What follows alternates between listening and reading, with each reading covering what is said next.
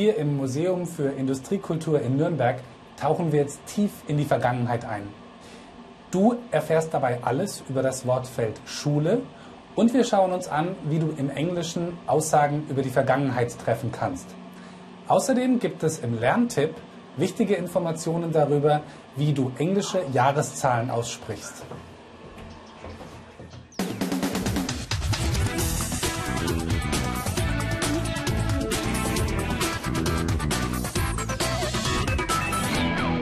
So, Camilla, what's happening here?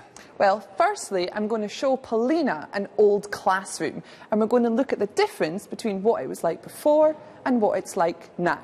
And then, after looking all around the museum, I'm going to test how good your memory is. So, let's go, okay? Sure.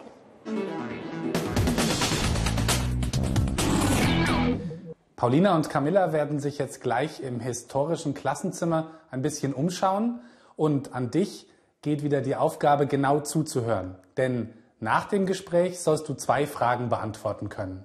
Erstens, wie alt ist dieses Klassenzimmer eigentlich?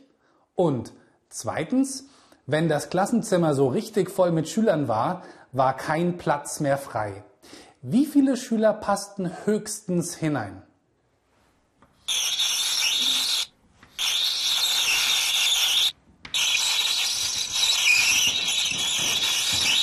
Hi, Paulina. So, here we are in an old classroom, and this classroom is from about 1910. And as you can see, it's very different from today's classrooms. If we look at the floor, we can see that it was wooden, and that meant that sometimes when the pupils were walking about, it was very noisy.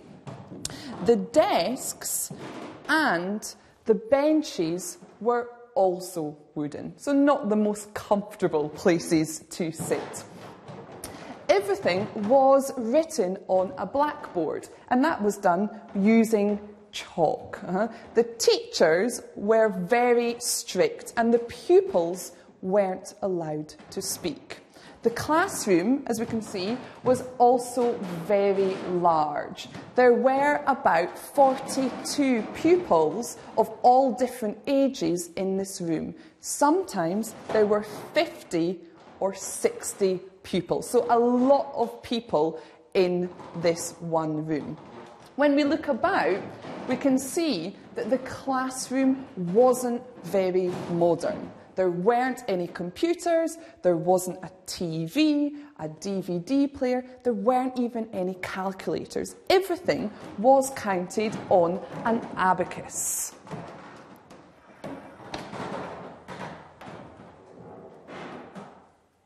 Ja, wenn du genau zugehört hast, war es ja gar nicht so schwer, die zwei Fragen zu beantworten. Das erste, was du herauskriegen solltest, war, wie alt ist dieses Klassenzimmer eigentlich? Paulina, das weißt du. Ja, das Klassenzimmer ist von 1910. Richtig. Camilla hat gesagt, the classroom is from about 1910. Die zweite Frage war ein bisschen schwieriger. Wenn das ganze Klassenzimmer voller Schüler ist, ist fast kein Platz mehr frei. Wie viele Schüler passen denn höchstens in dieses Zimmer hinein? Paulina. Ja, es passen maximal 60 Schüler in das Klassenzimmer rein. Richtig. Camilla sagte, sometimes there were 50 or 60 pupils in the classroom. Und für dich gibt es weitere Fragen zum Hörverstehen in unserem Online-Bereich.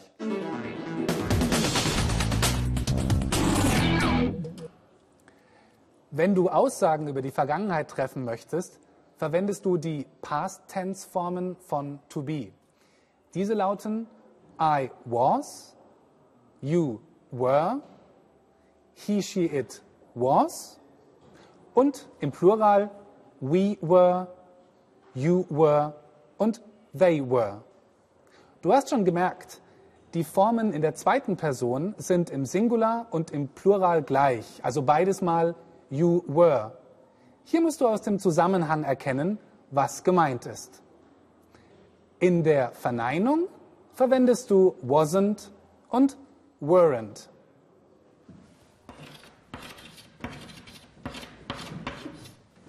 Chalk.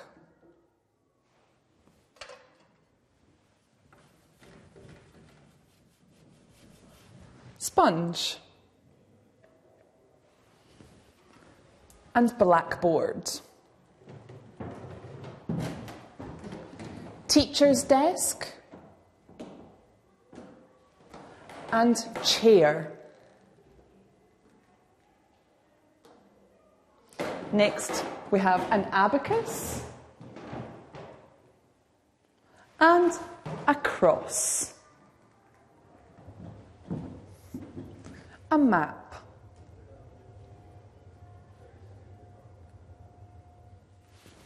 Desk and bench.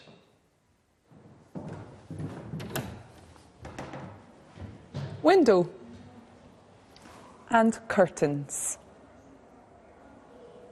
Bei der Aussprache der Jahreszahlen hast du im Englischen drei Abschnitte zu beachten. Als erstes die Zahlen unter dem Jahr 1000.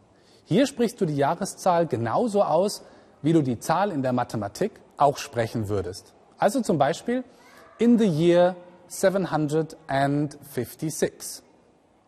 Zwischen den Jahren 1000 und 1999 lässt du bei der englischen Zahl das Wort 100 meistens weg. Also zum Beispiel 1856. Und bei allen Jahreszahlen in unserem Jahrhundert hast du jetzt wieder die Wahl. Entweder du sprichst die Jahreszahl so aus, wie sie auch in der Mathematik gesprochen würde, also zum Beispiel 2010. Denk daran, vergiss das Wörtchen and nicht. Oder du verwendest die Kurzform, die immer häufiger wird. Zum Beispiel 2010.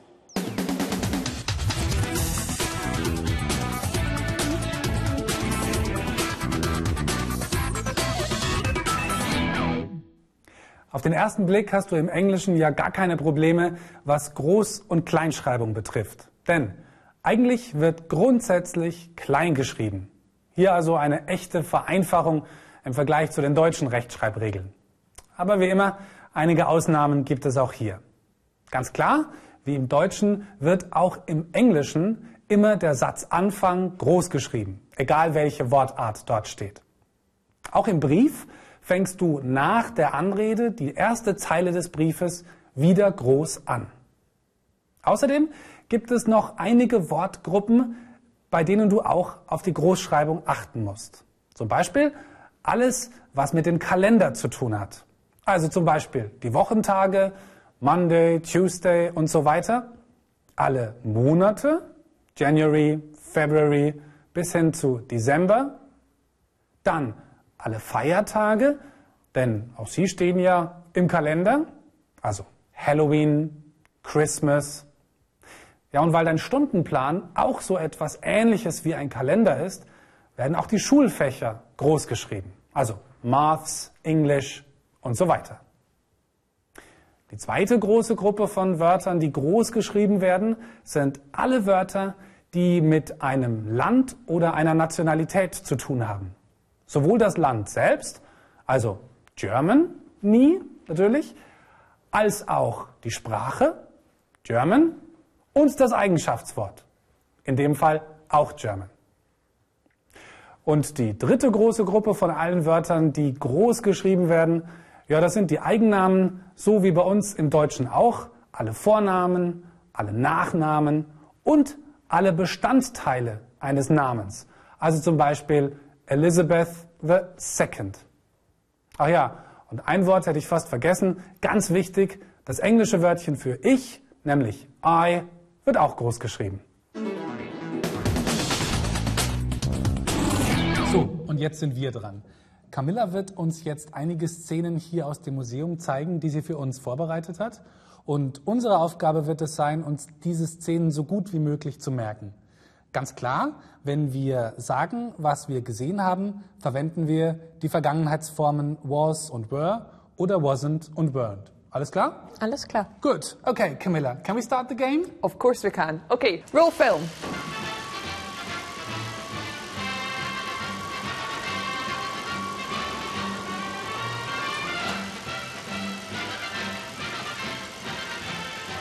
Okay, so you can see in our first picture, we have a blue and black car.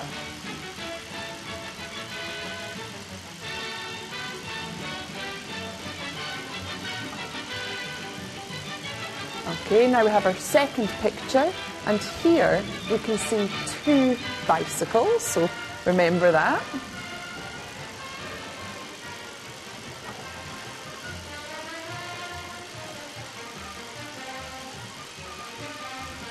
Okay, picture three, we have many old motorbikes.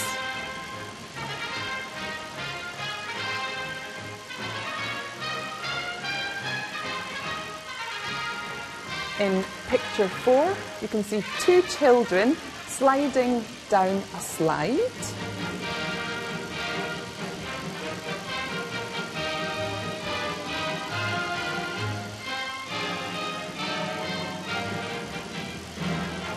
And in the last picture, you can see me in between two gnomes.